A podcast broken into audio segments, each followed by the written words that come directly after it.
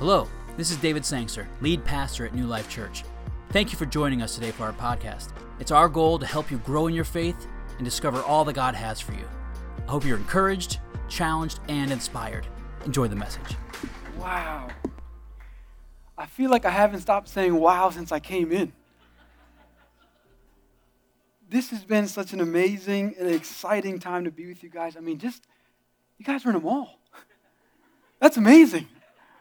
I mean, what a great way to insert yourself into the marketplace. I mean, at a time when the church is tempted to run from significant places like this, you're choosing to be here.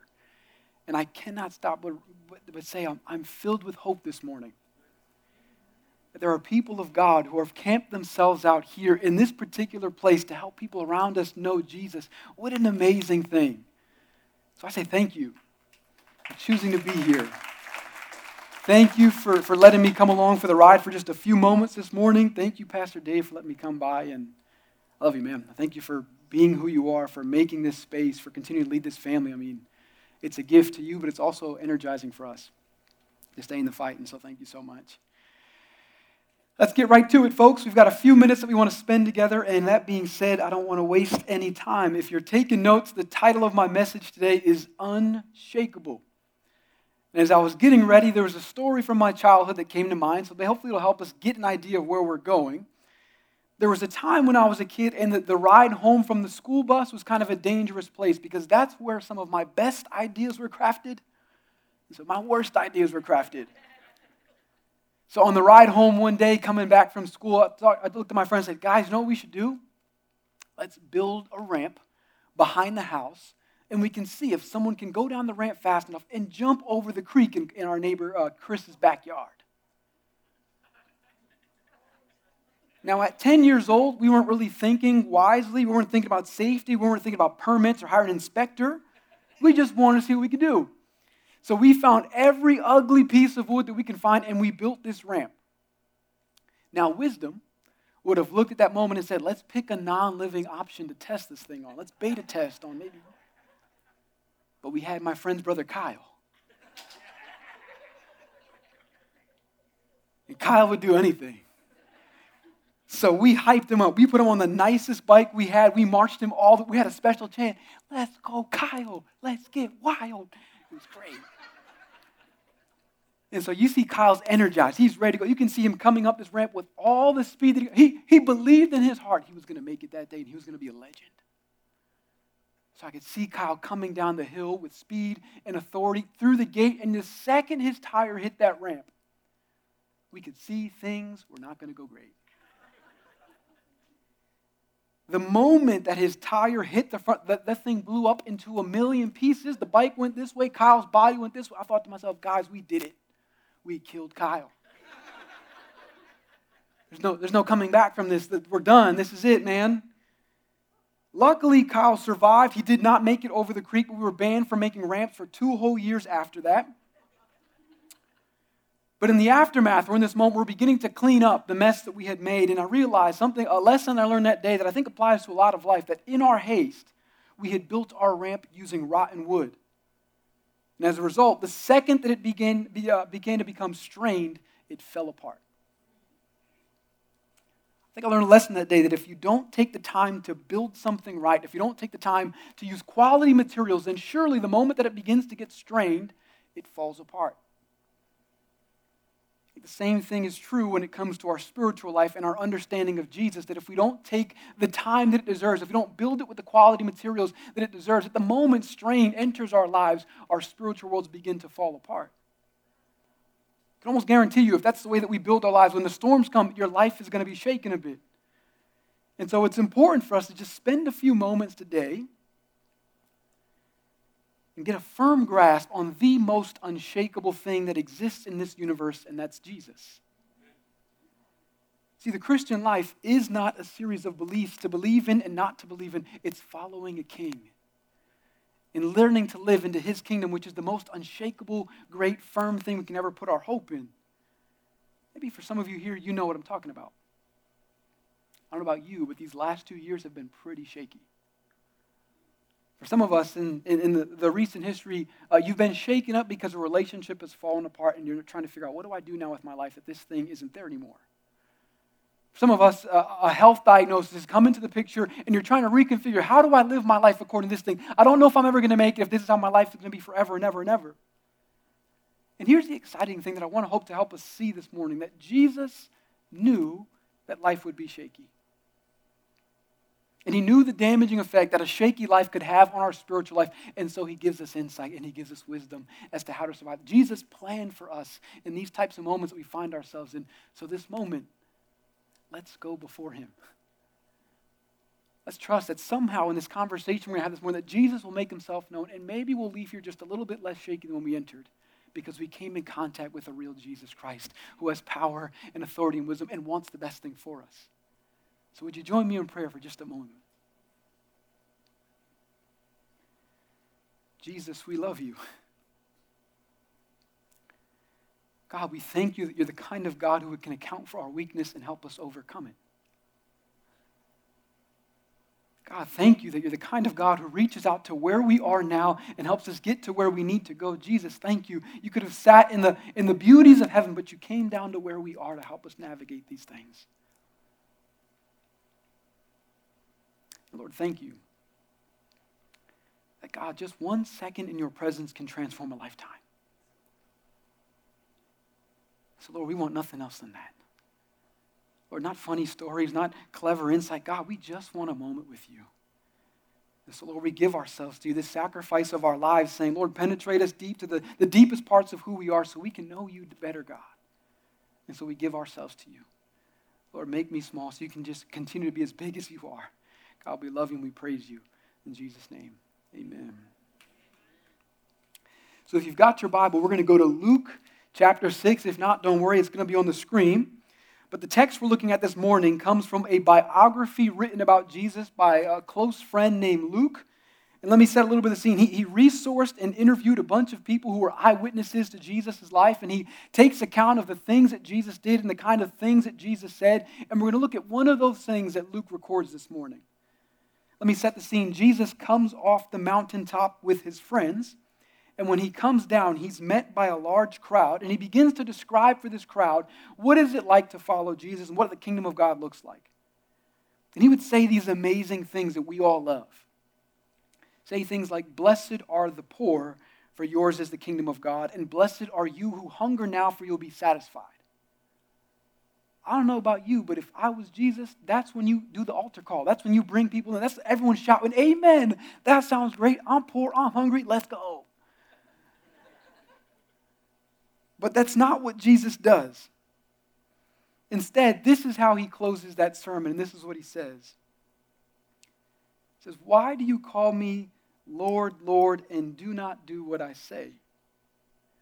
Everyone who comes to me and hears my words and acts on them, I will show you whom he's like. He is like the man who building a house who dug a deep, dug deep and laid a foundation on the rock. And when the flood occurred, the torrent burst against that house and could not shake it because it had been well built. But the one who has heard and has not acted accordingly is like a man who built a house on the ground without any foundation, and the torrent burst against it, and immediately it collapsed, and the ruin of that house was great. It's a pretty simple word picture story. Two guys build houses, one on the solid foundation, one on the weak foundation. And when the inevitable storm of life comes, the storm took out the guy with the weak foundation, and the solid one still stood. It's great, but I think when you begin to read between the lines, maybe put the story backwards, you realize Jesus is also making an observation about life. It says that there is a way to live an unshakable life that there is a way to exist in this world full of shakiness and craziness and wild things that go on the, here and there and to be unshakable. That maybe there's a way to live in your relationship with Jesus that does not have to start back at square one every single time a problem arises. That following Jesus, taking his commandments seriously and truly, bring us to a place where we can have a firm foundation and live unshakable in the middle of shaky times. I don't know about you, but I want that. I want that for my life. I want that for my kids' lives. I want that for my family and my friends. I want to know the unshakable life. So today I'm going to give you four guesses at what I think may be steps to helping us live unshakable lives in shaky times. And the first is this is you've got to listen and act. Jesus describes the wise builder as the one who heard his words and acted upon them. It means if you want to have unshakable faith, you first got to position yourself in a place where you can hear God's instruction. Let me give you an example. If you're a parent, you know what I'm talking about. You ever try and call for your kid's attention from another room? My house, I call for my daughter, Brielle. And what does she do? Instead of wisely walking over to daddy and finding out, what do I need to say? She responds with, you know what I'm talking What? And so we go back and forth, Brielle, what? Bri- what? Finally, one of us gets the, enough urge. All right, we walk over to the room, and she said, "Oh, that's what you wanted this whole time." No blood pressure rising anybody else but me. Is it just okay? I feel that. But this aha moment comes when we finally position ourselves to be closer to the voice that we need to be hearing. It wasn't until I moved closer to her voice or she moved closer to my voice that I could hear with clarity the thing that she needed in that moment. For some of us, I think that's maybe where we need to start the conversation today. For some of us, we're not even in the same room as Jesus anymore. And maybe the noise of Facebook or your favorite news outlet or TikTok or Instagram, the volume on that has become so loud that it's been really hard to hear Jesus lately. That sounds like you. It feels like it's been a while since you've heard the voice of Jesus. I encourage you, would you take a moment and check your spiritual location today? What adjustments could, could happen in your life today? What things could you make in this moment that would increase your chances of hearing Jesus a little bit more clearly? And maybe the question today is what are the voices that need to be turned down a bit in my life so I can hear the voice of God with a little bit more clarity? God is continually speaking to us. The, the question is, are we listening? We get to these shaky moments of life, and it's kind of crazy that shaky moments often ask us, often create us moments to ask really hard questions this post two years, this post pandemic life, I've been having some really intense conversations with people. People wondering deep things like, hey, what happens when I die, actually? I don't know about you, there's been a lot of death around me, and I'm really starting to ask the hard question what does that mean for my world right now? What does it actually mean to be a good person? What is, what is the, the purpose and function of all these things I'm experiencing?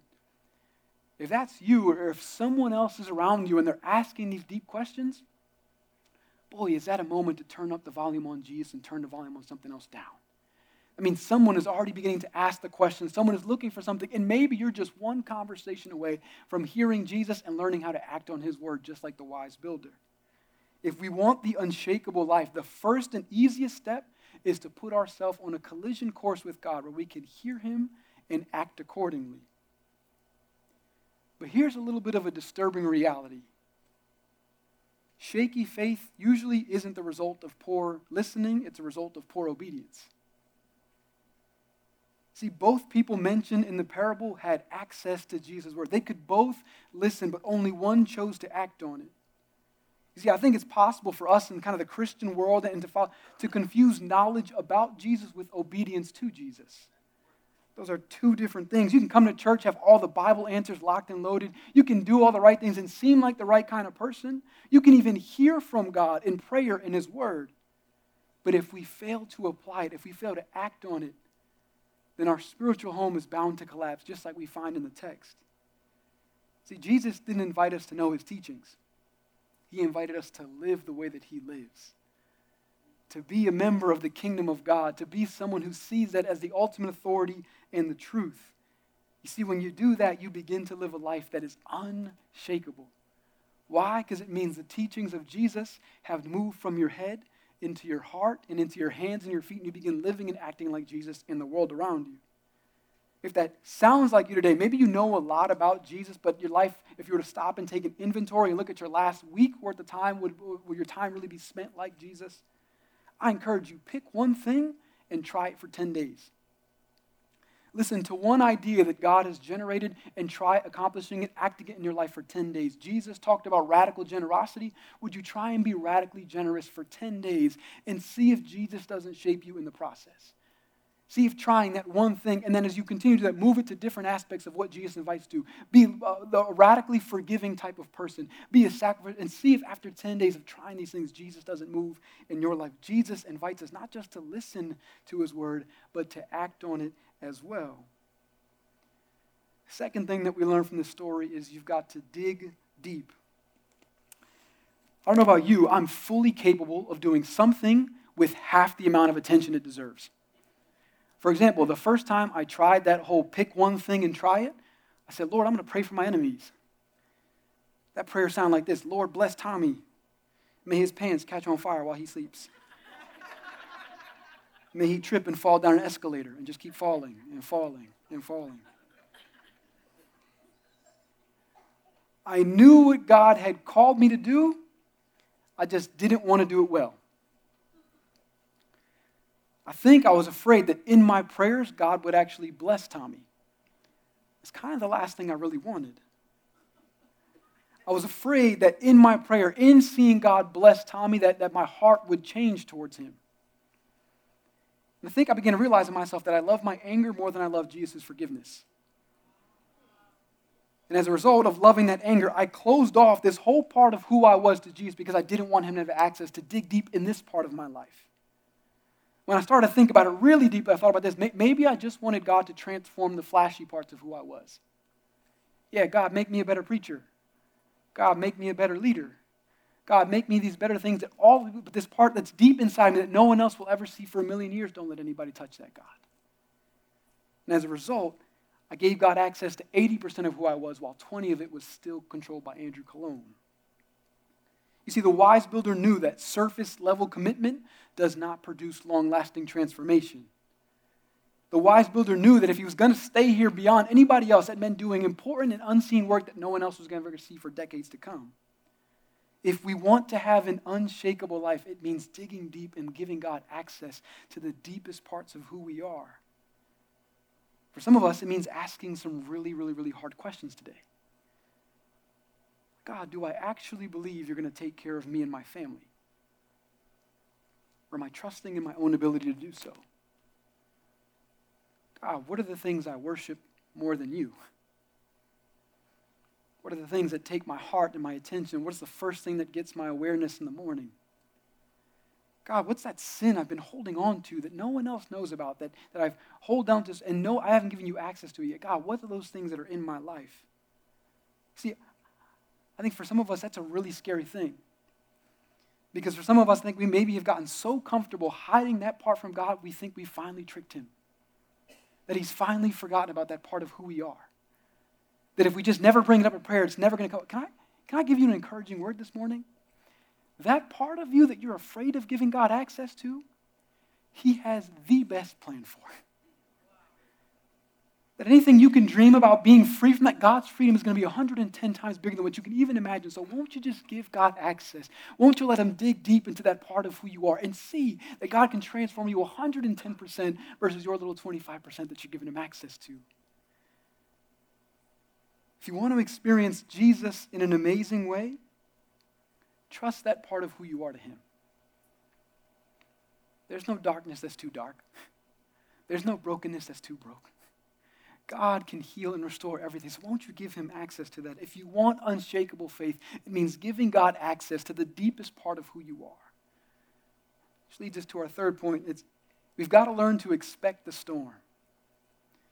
One of the wild things that I kind of don't like about this passage, I know that sounds weird for a pastor. I don't like that. Jesus, you should have said it differently. is that both the wise builder and the foolish builder both experience the storm. I think we've got this weird expectation that sometimes if we do things Jesus' way, we're never going to experience storms. I hate to be the bearer of bad news for somebody this morning. The Christian life is not stormless, but it is storm proof. People who expect life to be stormless don't have a really good idea of what sin really is in the world. They don't have a good strategy for living. Sin is more than just the bad decisions we make, it's a disease that's infected the fabric of reality storms, things, bad things happen. They're, they're not just an object of people's bad decision making, it's sin that's in the fabric of existence. And so we need to build a spiritual life that expects sin but is already trusting in its defeat already. You see, the wise builder knew hey, one day there's going to be a bad day coming. And so when things seem bad on the surface, there's got to be something deeper, something below the surface that anchors me to the ground when nothing else seems right. You know what's pretty crazy? The first thing that flies off of my house when the storms come are the decorations. They're the things that are meant to make the house look pretty on the outside, but when the winds and the rain picks up, they're the first thing to come off. Listen, you may not look pretty on the day that your storm comes, but if your foundation is deep, you will still be standing because God is in you and with you. Decorations, they can be replaced. Bad foundations have to be rebuilt. I don't know about you, I want a storm proof foundation that stands the test of time when bad things come. I don't want to have to start from square one every single time I start my, every time a bad thing happens. I don't have to start with square one in my relationship with Jesus all over again. here's the crazy thing there's a chance that storms actually make you, make you stronger. Okay, follow me here. The other day, I was listening to a podcast on concrete. I know what you're thinking. What type of nerd spends his days listening to podcasts on concrete? Got one more in the back. Turns out in 79 AD, which is pretty close to the time of Jesus, there was this guy named Pliny the Elder. What a name. If anyone's having babies around, that's a name still available. It looks really great. But Pliny made this observation about Roman concrete. He says that uh, as soon as it comes in contact with the waves of the sea and is submerged, it becomes a single stone mass and every day stronger. It's written in the history books. Turns out, as they researched the concrete that would have been around in Jesus' time, Pliny was right. That the minerals in Roman concrete actually became stronger when the waves of the sea, when the storm surge would come into town and hit the concrete and make it. It's actually twice as strong as the concrete that we use today. What if the storm you're experiencing today is not destroying your house? What if it's cleaning it and making it stronger?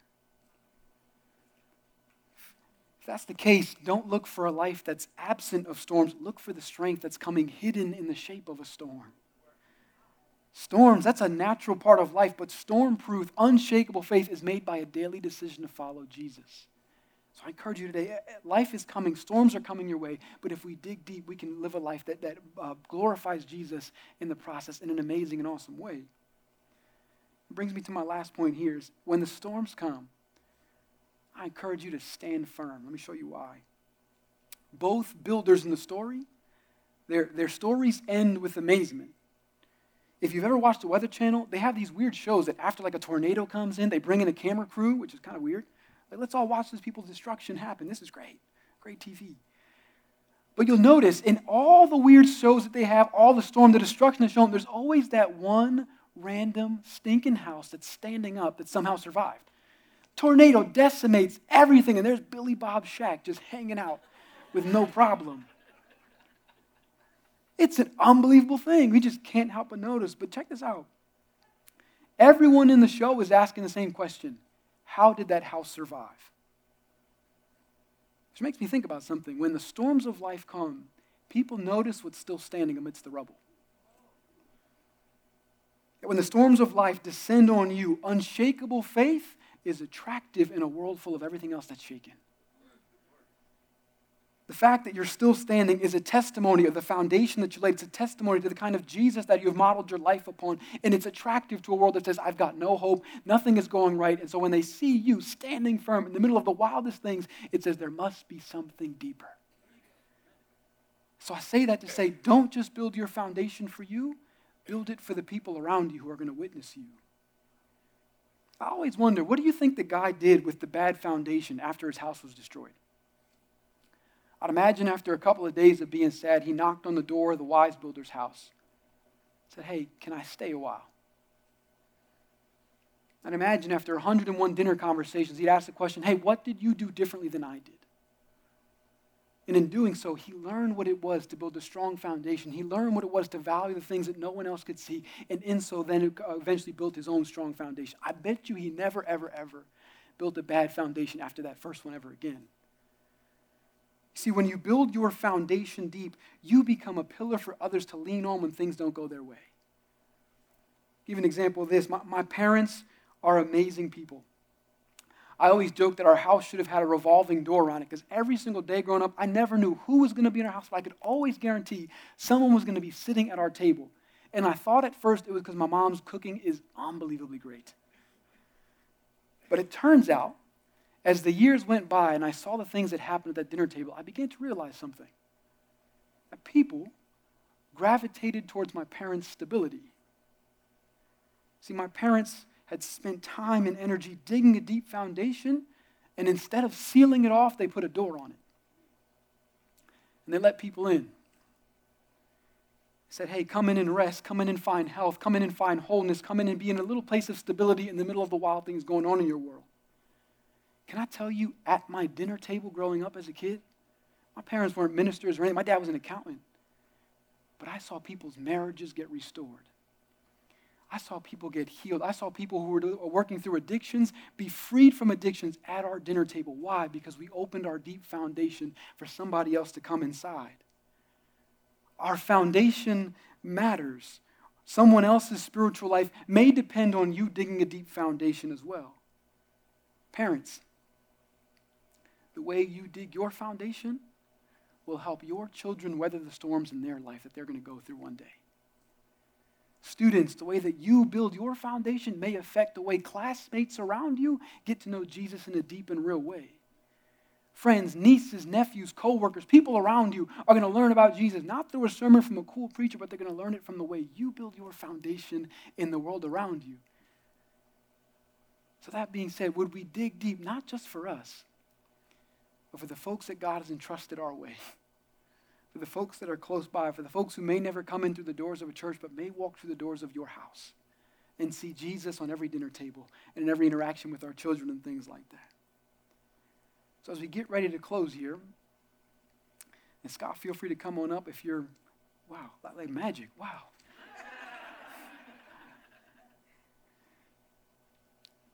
By way of reminder, if we want unshakable faith, we've got to listen and act. We've got to dig deep. We've got to expect the storm, and we've got to stand firm. But I also want to acknowledge that maybe you're here today and your spiritual house is already torn up. That maybe you're, you're tuning in right now and you're realizing the events of these past two years have made believing in Jesus really difficult because of the circumstances around me. I want to invite you today to build your life on the solid foundation of Jesus. He won't fail you. He loves you beyond your present brokenness. He wants to be with you where you are, even if you don't want to be where you are right now. If that's you, please do not let this day pass you by without initiating a conversation with Pastor Dave or somebody or spending some time in the presence of God and saying, Lord, I need to build my foundation upon you again. God, I've let the noise of so many other things cloud my ability to hear you. God, I want to give myself back to you 110%. That I encourage you today, at some point in this conversation, spend a moment with Jesus, spend a moment in prayer, and hear him because I promise you, he wants better future for you than you want for yourself. He wants more stability for you than you desperately want it for yourself. He wants salvation and survival for you more than you want it in your present brokenness right now. So won't you move his way? So won't you take one step in his direction today? Won't you come to the place where he can come and heal you and make you new? Or maybe you're here today and you're realizing my foundation's got a couple cracks in it. It's been a rough two years, folks. I don't know about you, there's been some big and important questions being asked, and I've been tempted to fill those with answers from places that aren't helpful. But you remember today the solid foundation is found in Jesus and nothing else that he truly does know how the world works. He truly is the designer. He has the blueprint in hand, and he offers it to us freely. So would you come as a sign of allegiance to him and say, God, I'm yours. God, my foundation is found in nothing else but you. So I'm going to pray. Scott, you can sing. We can figure this thing out as we go. But I don't want to leave today without giving us an opportunity to come before Him, whether it be at the altar in your chair, and take a few moments as Scott sings. Say, God, I'm all yours. God, I need you to shore up my foundation. This isn't working the way that I thought it would, God. Would you come and be present with me now and help me? And would you trust that in that movement, in that coming towards Jesus, He will meet you where you are? He knows just what you need better than you need it yourself. And He will come and show you. Jesus.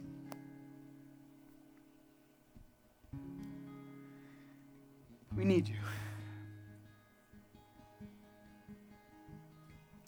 God, thank you that you offer us stability and firmness and strength and power and glory, God. And so we, we come to you as our source, trusting that you have everything we need and more. So, for God, the ones of us who are right now in the middle of a present storm, would you meet us where we are? God, would this not just be a storm that, that uh, passes by without us thinking about our foundation? God, we give ourselves to you once again. So, God, in this moment, as we commit ourselves to following you, as we commit ourselves to pure allegiance to the King, we trust you. As the rain lets up and the wind begins to cease, God, help us to see you with more clarity. But Lord, we don't want to go through this storm without you. God, we don't want to go through the storm without digging deep and laying the foundation that you call us to. So, God, we just come. We ask that you'd minister to us. So, God, we give ourselves to you. We love you. We praise you we thank you. In Jesus' name.